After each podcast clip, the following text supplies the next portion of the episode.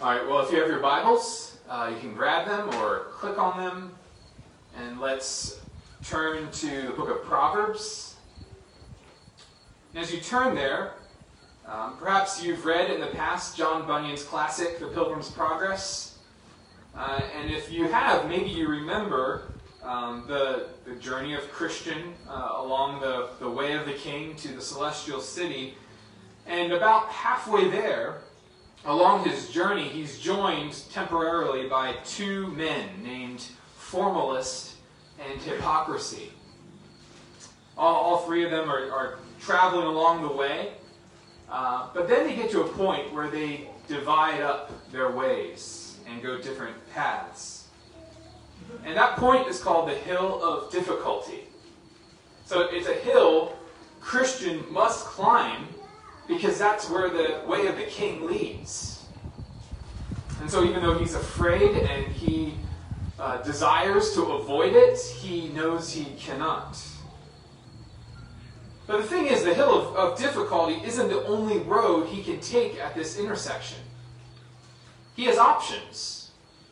So here's how Bunyan picks up the story at this point. He says, Here there also were two other ways besides that path which came straight from the narrow gate. One turned to the left, and the other to the right. Oh, however, the narrow way went straight up the hill of difficulty. So the story progresses. Christian does go on to ascend the hill, but then Bunyan turns his eyes to these other two guys, to formalist and hypocrisy. And this is what he says.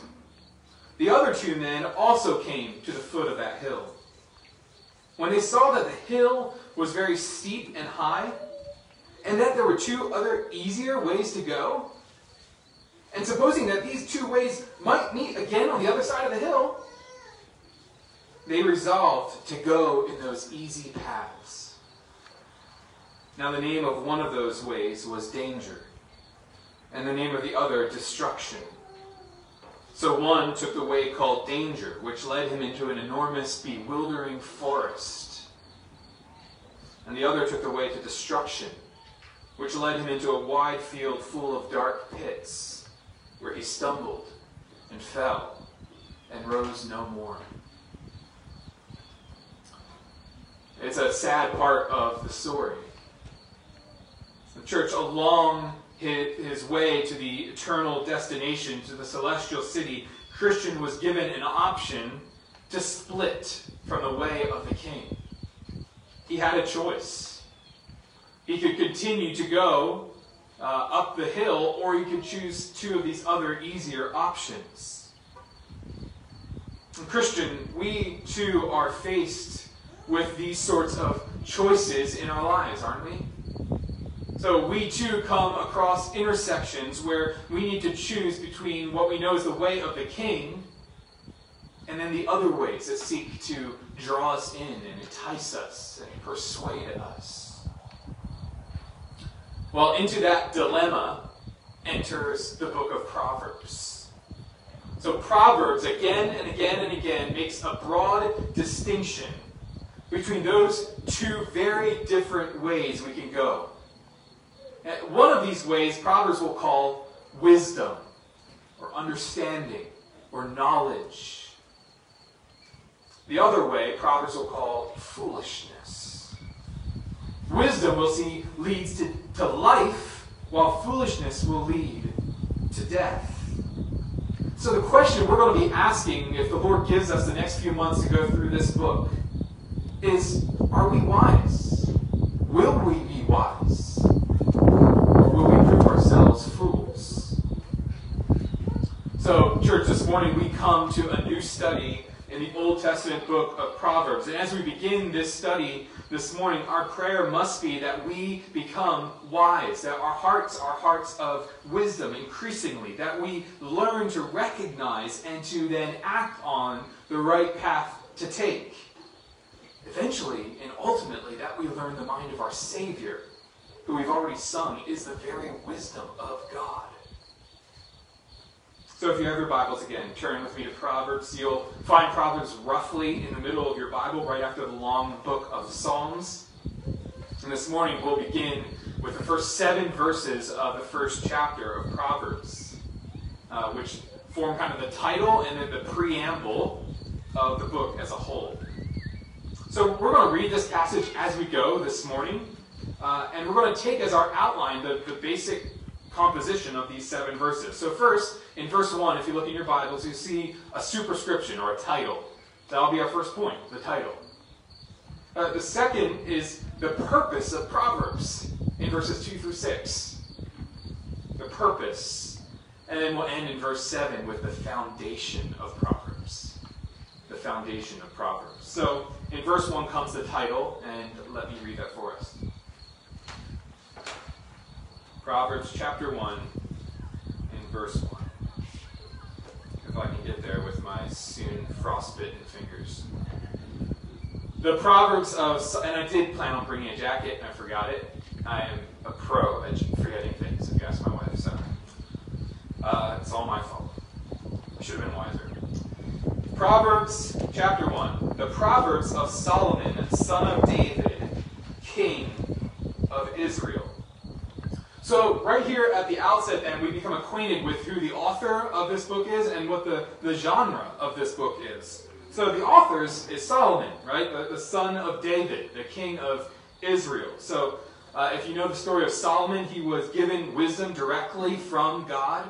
Uh, he was renowned during his reign for possessing this just incredible insight and understanding.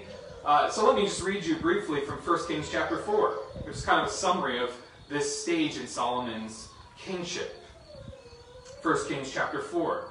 We read, And God gave Solomon wisdom and understanding beyond measure, and breadth of mind like the sand on the seashore, so that Solomon's wisdom surpassed the wisdom of all the people of the East and all the wisdom of Egypt. For Solomon was wiser than all other men, and his fame was in all the surrounding nations. He also spoke 3,000 proverbs, and his songs were 1,005. And people of all nations came to hear the wisdom of Solomon, and from all the kings of the earth who had heard of his wisdom. So King Solomon, I mean, his, his wisdom remains legendary to this day, right? So I think even for those who are not familiar with the Bible, they know the name Solomon. They, they know him as sort of this, this apex of wisdom in world history. And it's this Solomon who is the primary author of the book of Proverbs. Uh, he's not the, the only author. So as we'll go through the book, we'll see Proverbs from anonymous wise men. Uh, we'll see Proverbs from men who are named, who are non-Jewish men like Agur. Uh, still, Solomon here is presented as the primary author, and that is who he is. He's the primary author of most of Proverbs. And that word Proverbs then shows us the genre of this book. It's a book primarily of a proverb, Proverbs. More, more broadly, we can think of Proverbs as a, as a book of wisdom literature or poetry. Uh, and this fits in with four other books in the Bible who are, that are wisdom literature and poetry. You can think of them Psalms, Song of Songs, Ecclesiastes, and Job. So this book is primarily a book of Proverbs, brief little tweets about, about our lives and about pursuing wisdom. So if you have your Bibles, look at, look at uh, the first nine chapters. Just take your, your pages in your Bible and flip them over. And you'll see that the Proverbs, these pithy little sayings, they don't actually start until chapter 10.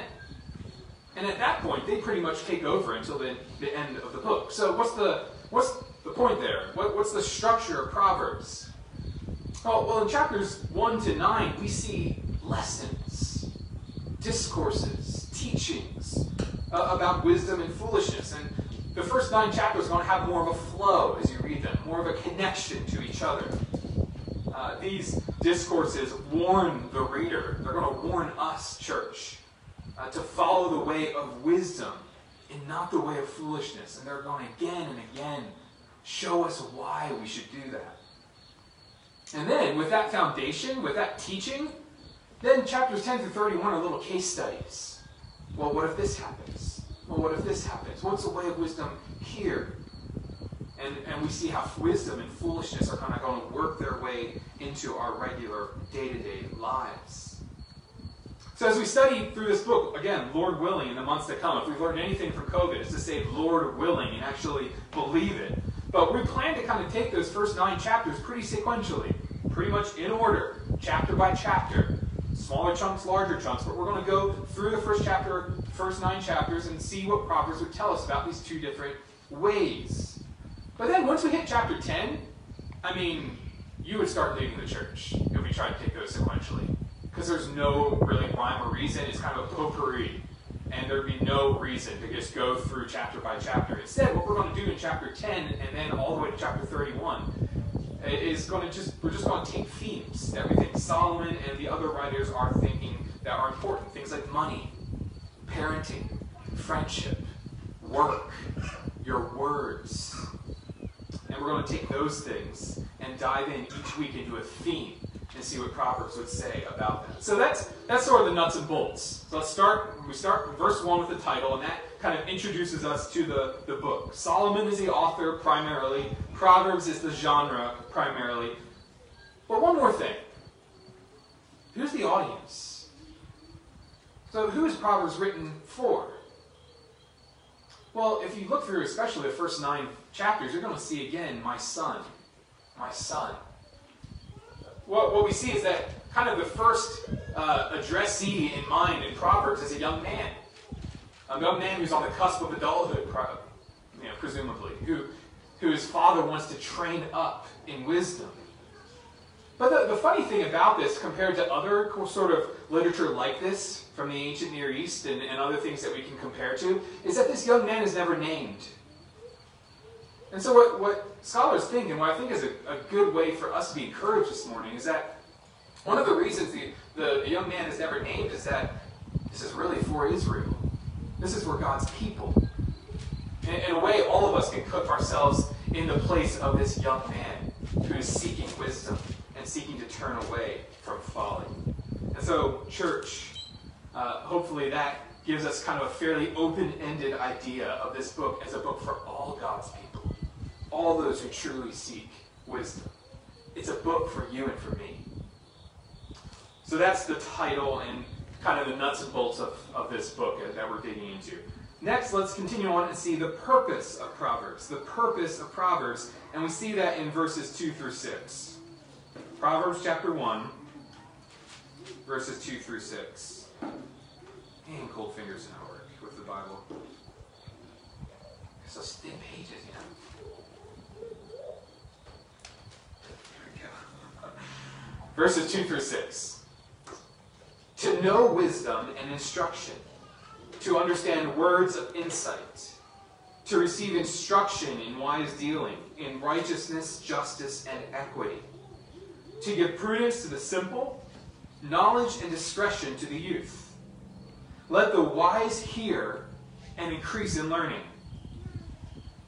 and the one who understands obtain guidance, to understand a proverb and a saying, the words of the wise and their riddles. So, this is answering the question why in the world was Proverbs compiled to begin with? Why were these Proverbs from Solomon and from other wise men brought together into the inspired Word of God for us today? Well, we see why in these verses. We know what the purpose is for each one of us, Christian. It's so that we might be wise, so that we might know wisdom, It's so that we might be instructed and grow in understanding and knowledge in our lives. So, if we're to know wisdom, then what's wisdom?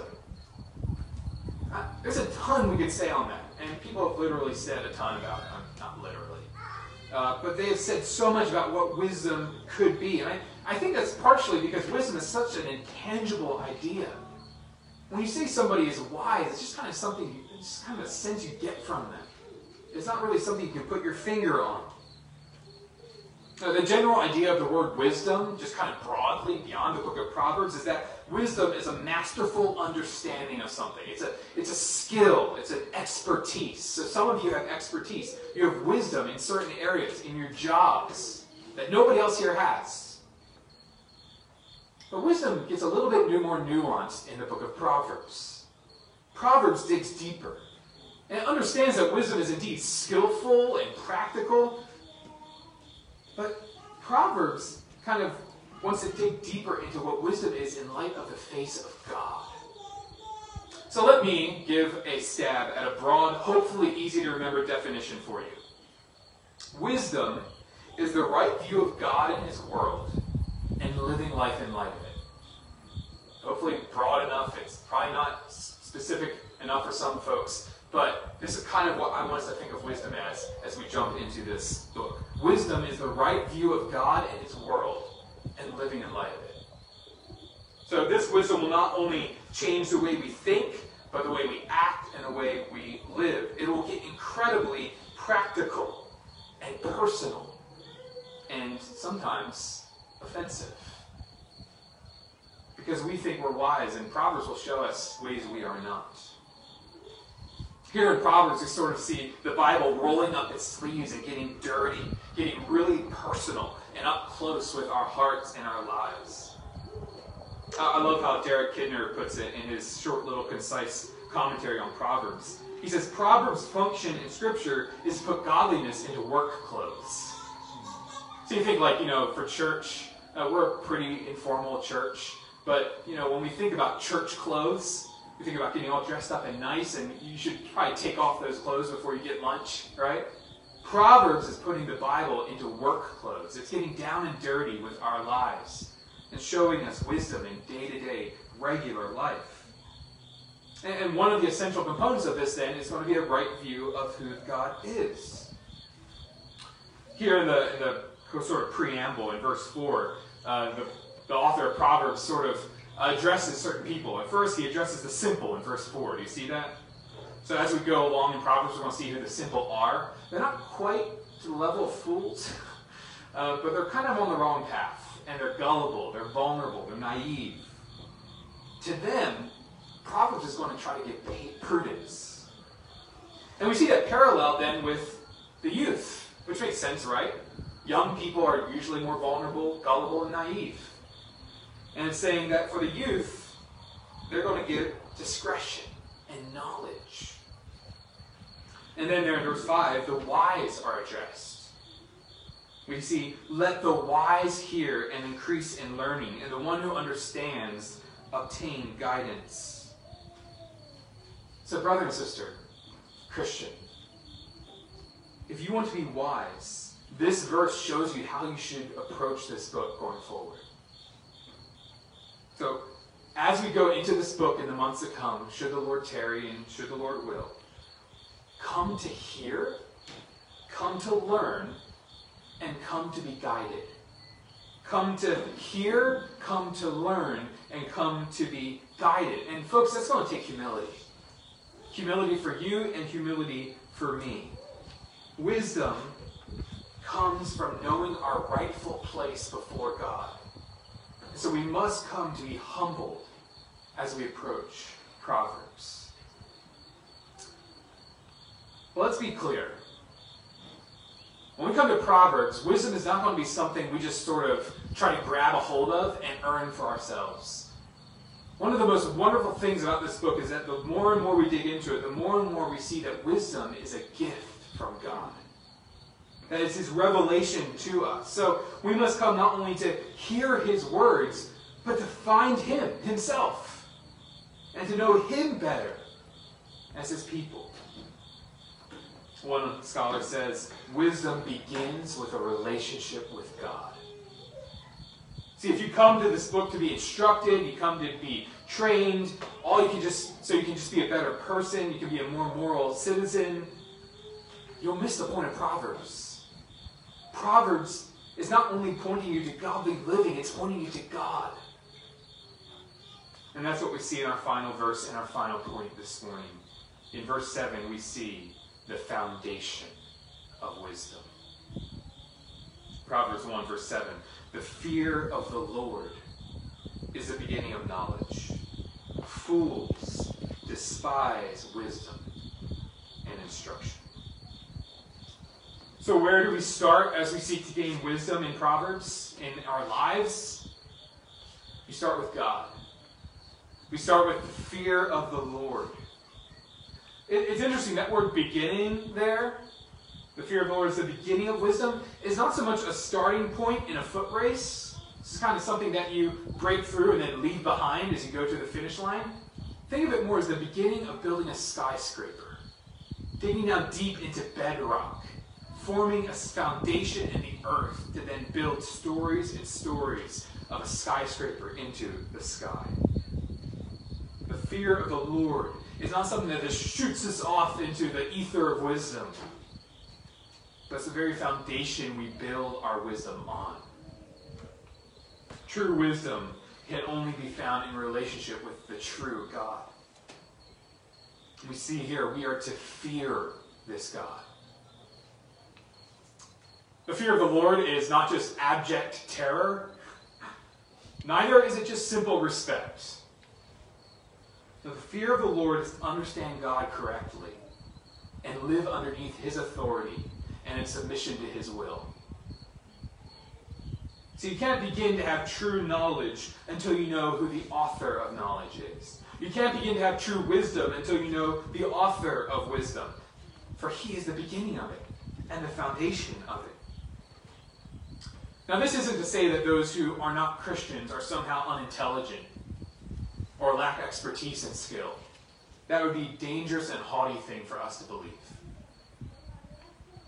But it is to say, humbly, that they're missing the foundation of the knowledge they possess. If it all starts with God, if it all starts with the fear of the Lord, and it's not just about wise thinking, it's about the right relationship with an all wise God. Proverbs is not just about wise thinking, it's about the wise relationship we have with the, the all wise thinker. Fools do not have this fear. We see that in the final part of verse 7. They despise it, they despise wisdom. But the wise find wisdom in a wise God. So, Christian, do you fear the Lord? Here's how one writer defines the fear of the Lord. He calls it an affectionate reverence by which the child of God bends himself humbly and carefully to his Father to his father's law. Does that characterize your life? And do you live your life before the face of God, understanding his promises and his warnings, taking them to your heart? Well, friend, Proverbs is going to help you answer that question for yourself. And as we begin to wrap up this intro to Proverbs, look with me once more at that first line in verse 7. So we came across this a lot in Exodus. We came across it every once in a while in the Psalms. But you notice what the name of God is there that's used. It's Lord in all caps. We talk about this probably every four or five weeks. And what is that name? It's a Hebrew name, Yahweh. It's the name of God that he used for Old Testament Israel that communicated all of his steadfast love, his covenant faithfulness for his people. And so this reminds us that Proverbs is a covenant book. It's not just kind of like a, a Aesop's Fables you pick up off the shelf in Barnes & Noble. You can still go to Barnes & Noble, by the way, in Ashburn. It's one of my favorite places to go. But it's not just something you pick up there, kind of little witty sayings. Confucius says, right? Proverbs is a book for a certain group of people. And it's a group of people who are in covenant relationship with God. See, if you come to this book like Aesop's Fables, you're going to miss it completely. Proverbs is written for those here who fear the Lord. It's written for those who have been made right with God and who are in covenant relationship with Him. In church, what's the only way to be in covenant relationship with God? Is through Jesus Christ. It's not possible through our works, but only through His work on the cross and in His resurrection. See, before we can get practical with Proverbs, see how we can live godly lives, we must come to God and get practical with our sin. And through faith in Christ, find salvation in Him, the one who lived the perfect godly life for us. See, friends, this is the most important thing that we can learn from Proverbs. Jesus is the ultimate wise man. Jesus is the very wisdom of God incarnate.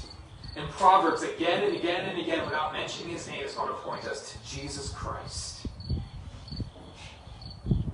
Remember, during Jesus' earthly ministry, spoke in wise sayings, in parables.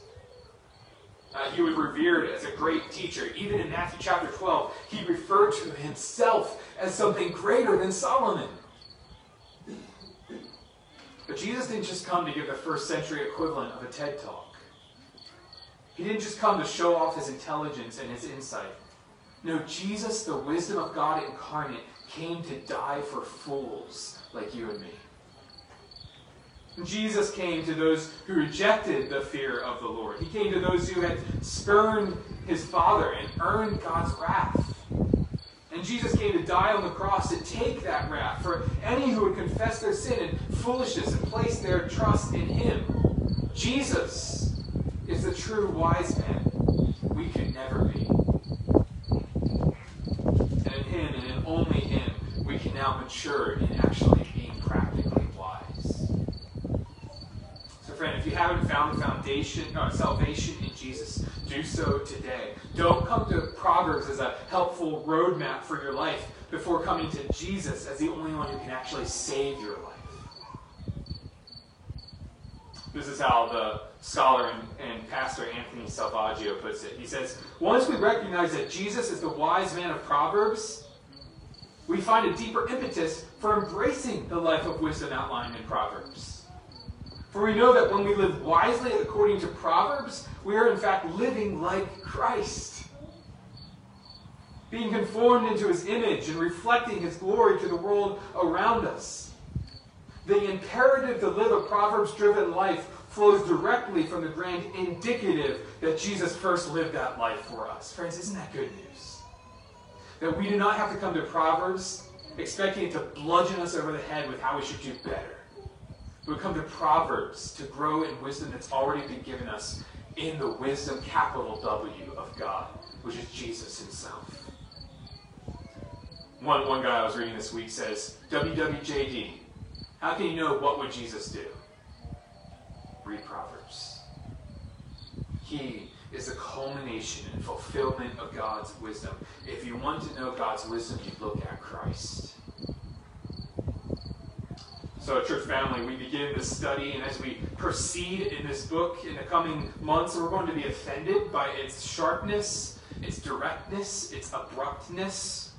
We're going to be tempted to get our hackles up as we feel Proverbs pushing our buttons, pressing in on our preferences and our pride. Let's not be foolish. Let's not be fools when we read Proverbs, okay? Let's not despise these words of wisdom. Let's, as the wise are instructed in verse 5, let's listen, let's learn, and let's be guided by the treasure trove of wisdom that's contained here lifting our eyes always to Christ, who, as Paul says in 1 Corinthians chapter 1, became to us wisdom from God, righteousness and sanctification and redemption. May we not come to Proverbs merely wanting to be better, but wanting to more fully place our eyes and our vision on the God of wisdom, who sent his Son to save us and make us wise. Let's pray. Lord, we do want to be wise. We see so many areas of our lives where we lack wisdom, where we lack a right understanding of you and your world and living life in light of it. We thank you that we can see ourselves as profound fools who have been sound, saved by the profound grace of Christ so that now we can grow in becoming profoundly wise. And so, Lord, we know throughout Proverbs we're going to be shown that the, the one who receives wisdom in Proverbs is going to be the one who's humble, not the one who's prideful. So, as we come to our final song this morning, we're going to pray it to you, asking that in all our sin and our pride, you would be our vision. Not our own intellect, not our own reputation, but you and you alone. We pray in Jesus' name.